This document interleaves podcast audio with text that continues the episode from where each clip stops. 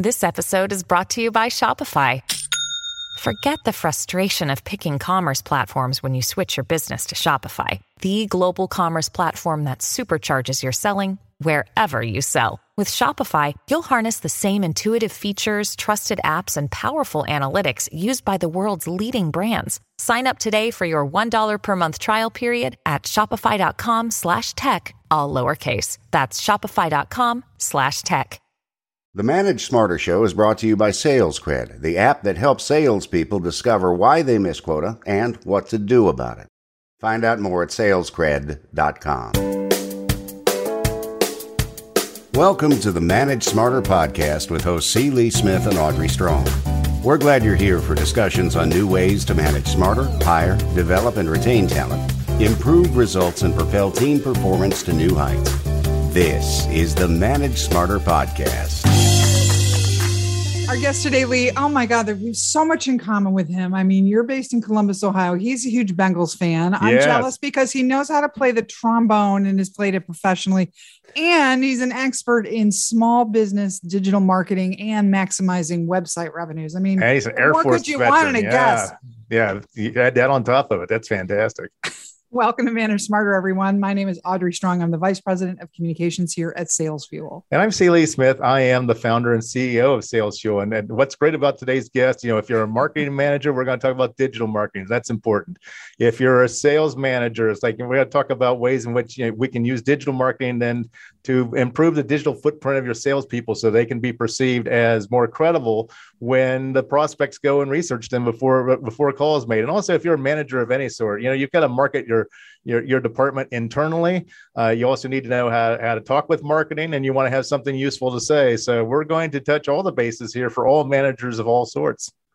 So Michael Buzz Buzzynski, welcome, sir. Thanks for coming to the microphones. Good morning to you. You are a lifelong entrepreneur, digital marketing thought leader, and best-selling author, as well as the chief marketing officer of, I love this, Buzzworthy Integrated Marketing.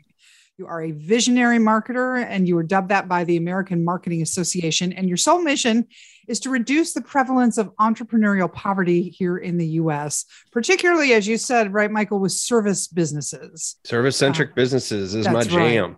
So Buzz has simplified digital marketing success with the rule of 26. There's only 3 steps, people. It's not, he's going to explain it. To help business owners. With a name like Buzz, it's still not rocket science. It's got to be. But helping small business proprietors avoid the time drain and the frustration of managing profitable digital marketing campaigns. I can't wait to hear this. And as you say, Buzz, take the HubSpot KPIs and toss them out the window. You do not need them. That's correct. Right. Okay. That's right. That's a good place to start. Yes. All right. So maximizing website revenue, rule of 26, 3 steps, and go. All right. So yeah, well, let's just start there. The rule of 26 states that if you increase your unique traffic to your website by 26%, your conversion rate by 26%, and the average value per client coming from your website by 26%, the overall revenue from your website will increase 100%. That is a compounded effect, because if you multiply 26 by 3, you do not get 100. Over what period of time are we talking that this compounds? So we do it, I mean, it is immediate, right? So if you're increasing any of those by 26%, that means when that traffic hits that 26% more, you're getting 26% more revenue. Okay, from it compared to whatever period that you're comparing it to, right? So if it's year over year, quarter over quarter, month over month, that's up to you, how fast it happens, right? The nice thing about the rule that I find is that as you're running through those 3 steps, you're getting increased revenue. So you're realizing the fruits of your labor as you are cultivating the rule of 26. So what's the magic in the number 26? It was as close as I could get to 200 or doubling the sales revenue. So if you're looking at a process, you want to have a goal, right? And so when I was boiling down 38 KPIs HubSpot likes to tout, and like the 72 or 3 KPIs that Shopify like to look at, I'm like, Nobody, including myself as a digital marketer, wants to look at that many KPIs. And so, all right, which ones are actually moving revenue needles directly? Like when it moves, revenue moves. And the three that I saw was the average value per client was an easy one, right? If you can get more business from the clients you're getting more revenue. That's an easy one. Boom, done. Now, if I'm converting more of the traffic that's coming to me by 26%, I'm getting 26% more business. And if I hold steady my conversion rate for my website and increase the traffic by 26%, I get 26% more. So all actual business, right? Because so it's in that order, right? So the first one, though, is value of the customer, then it's conversion rate, and then it's traffic, because you can have junk traffic, you know, that will never convert, or if they do convert, they will never spend anything substantial with you. So you can actually, in the book, I say that you can start wherever you feel you have the most immediate impact upon your sales. So if you know what your close rate is, and there is a measurable conversion rate from your website, increasing your traffic might be the easiest or the most direct way of increasing revenue now, right? And if you increase it by 10%, but you're not seeing 10% more revenue in that period, then yes, you have a conversion problem, or you have junk traffic coming in. And we do talk about that in the book briefly, as far as filtering out bad traffic. First, find out that you're tracking actual human beings. Get rid of the bots, the crawlers, and all the other things that are coming to your website and giving you this false narrative that you have a popular website. Most small businesses that have a local reach, service-centric specifically, do not get thousands of visitors to their website. So sorry, not happening, okay? Few hundred, yes. And if you are pushing the right type of traffic, then you're getting the quality of that traffic. So if you're seeing only, say, 20 to 30 second visits to your website, the traffic's not very good, or your content's not very good.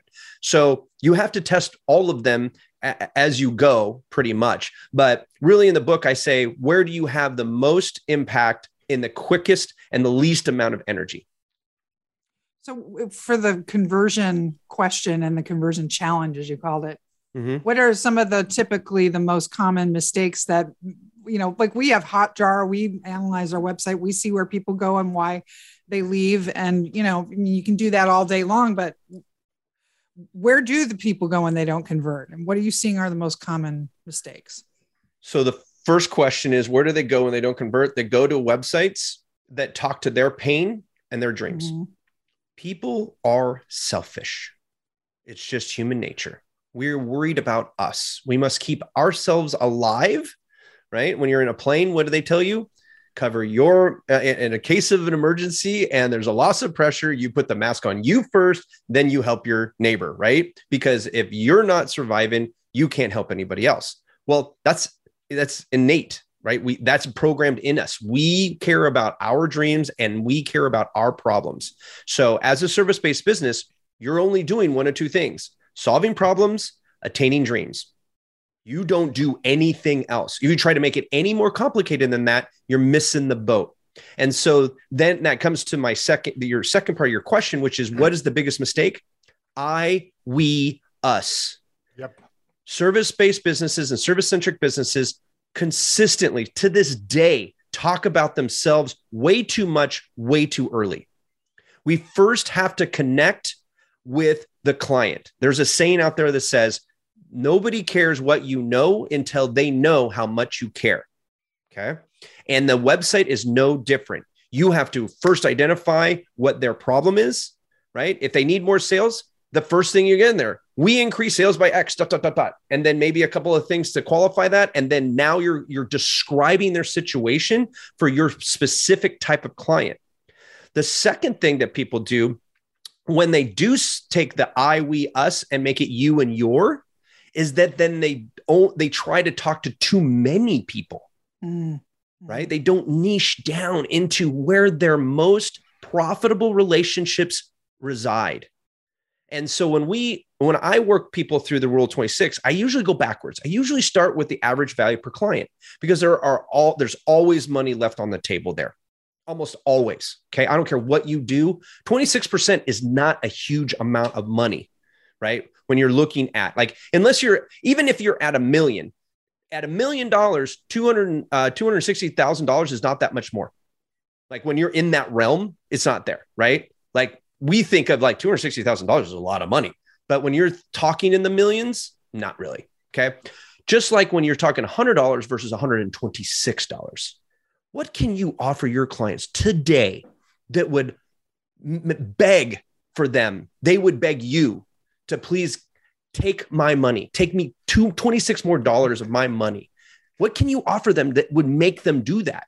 Because that right there to your next sale means that you just got 26% more revenue from that new client than you did without it. I'm delighted to hear you say, you know, attain dreams, because so many times in sales in particular, it's like everyone's focused on the pain. What's the pain? And it's like, well, you're missing out the opportunity then that, you know, maybe they don't have a pressing pain right now. And so when you don't have pain, then you can focus on it, on your dreams and your desires and your goals. And so it's great to hear you say that.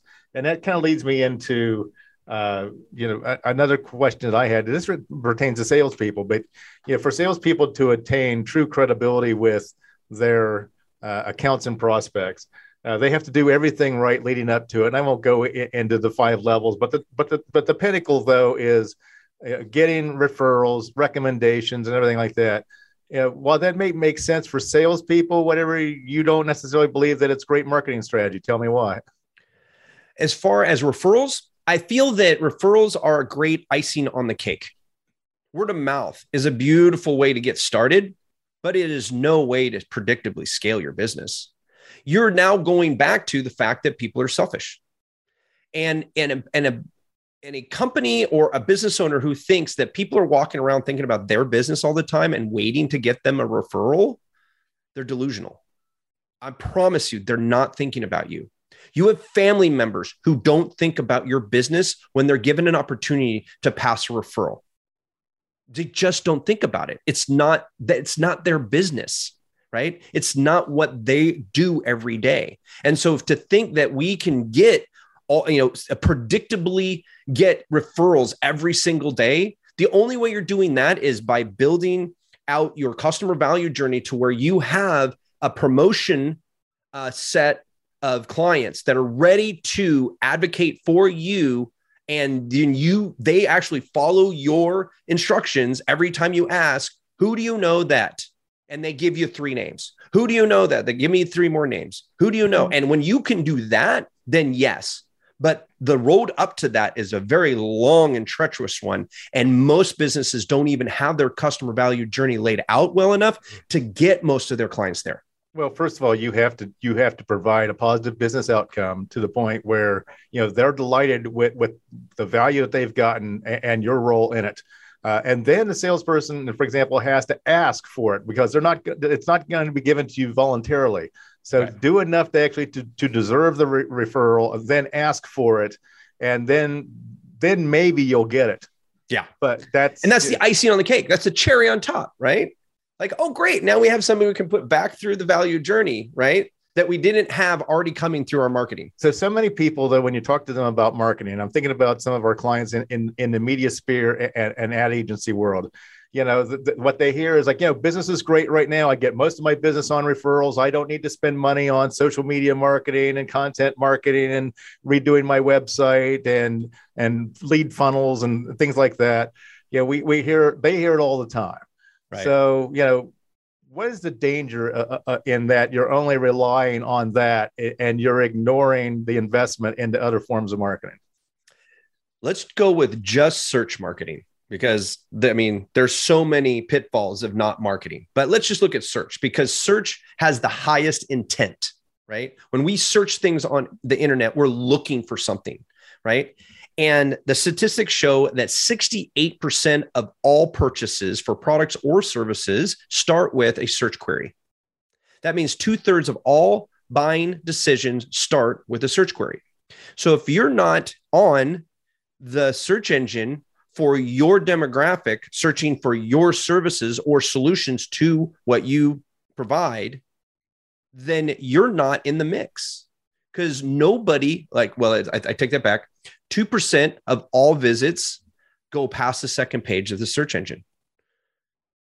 70% of all click-throughs on organic traffic go on the top three spots in organic. Mm-hmm. So the 68% of all purchases start with a search query, and only 5% of all website pages will rank on the first page.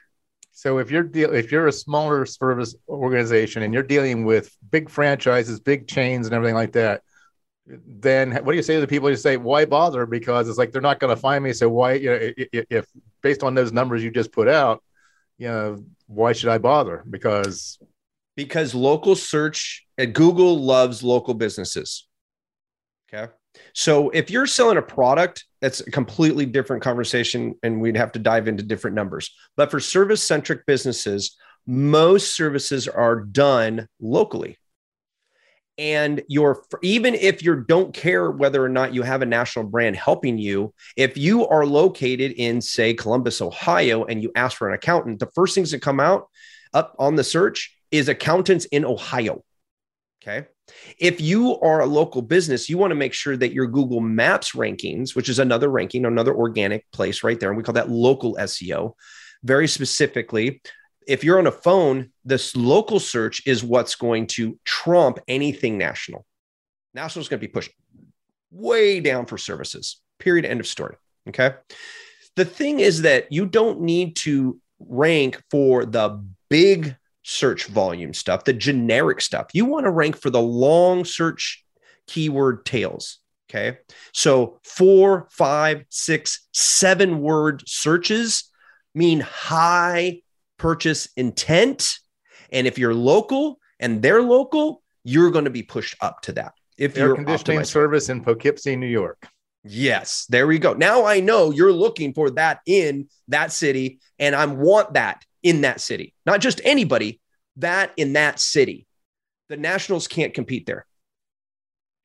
It's his go-to city, by the way, Buzz, is Poughkeepsie. That's why I'm Paducah, smiling. Kentucky. Yes, I love them both. We got just a few minutes left. Everybody, you know, you want to get the book. You want to go to ruleof26.com. I need to work that in for you. And the other thing you talk about, and I don't know if you've got a formula for it, is you get stuck in a circle where you can't fire unprofitable clients because you need the revenue, and you just go around in a circle. What is the final decision, and how do you cull out the unprofitable ones safely while you are seeking more profitable clients? What's the best way to bridge that gap? There's two ways. Okay.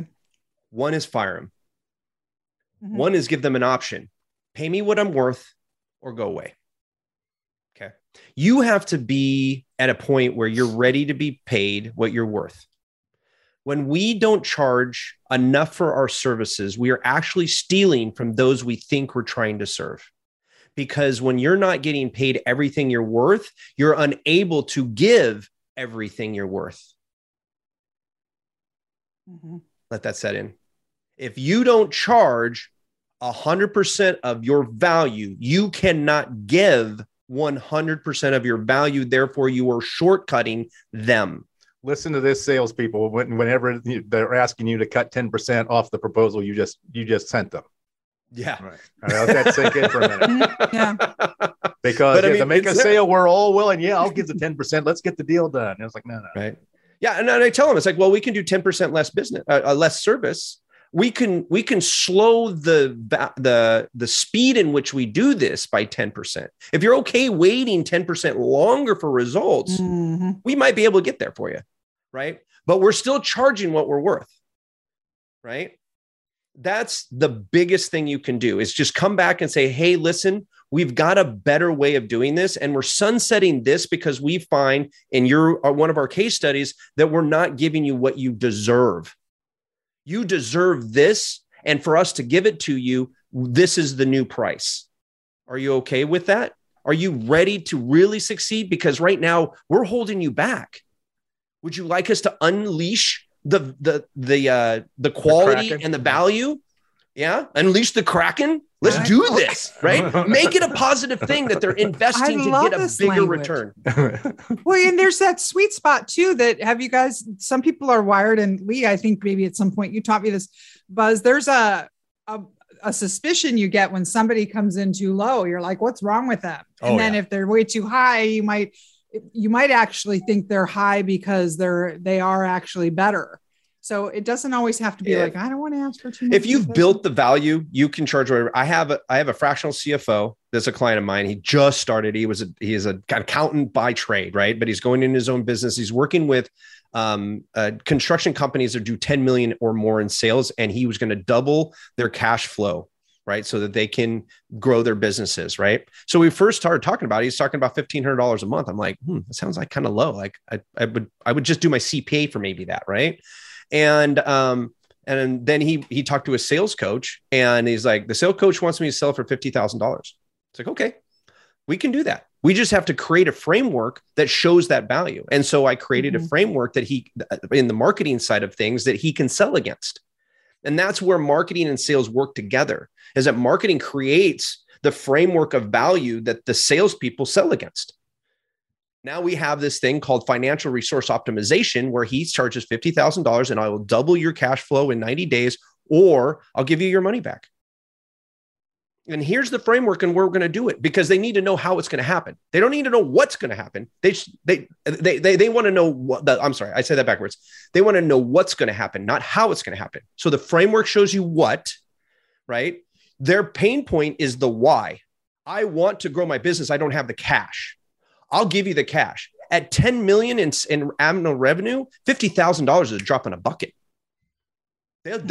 He's presented it 4 times. The first 4 times he presented, he sold 3 times. Wow. He's already garnered $365,000 out of 4 meetings. So your other website is buzzworthy.biz. Are you looking for new clients? Got to wrap things up here. Sure. If you are a service-centric business and you've been in business for at least 3 years, we have some done for you services that we were strategy first. So we'll do a free audit of where you're at with your marketing and see where we can add value to you. If you're just starting out, or maybe you're just getting up to speed and don't have the money to hire out for that, so you have more time than money, then check out our software as a service and our done with you programs, which offer the same professional tools and a little bit of guidance from our professional marketing team. That's great. Michael, very informative. Great stuff. Thank you so much. Thanks for having me, guys. Thanks for listening. If you enjoyed the show, please rate and recommend on iTunes, Overcast, or wherever you get your podcasts. You can also get more great information at salesfuel.com.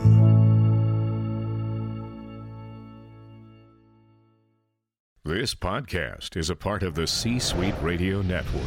For more top business podcasts, visit c-suiteradio.com.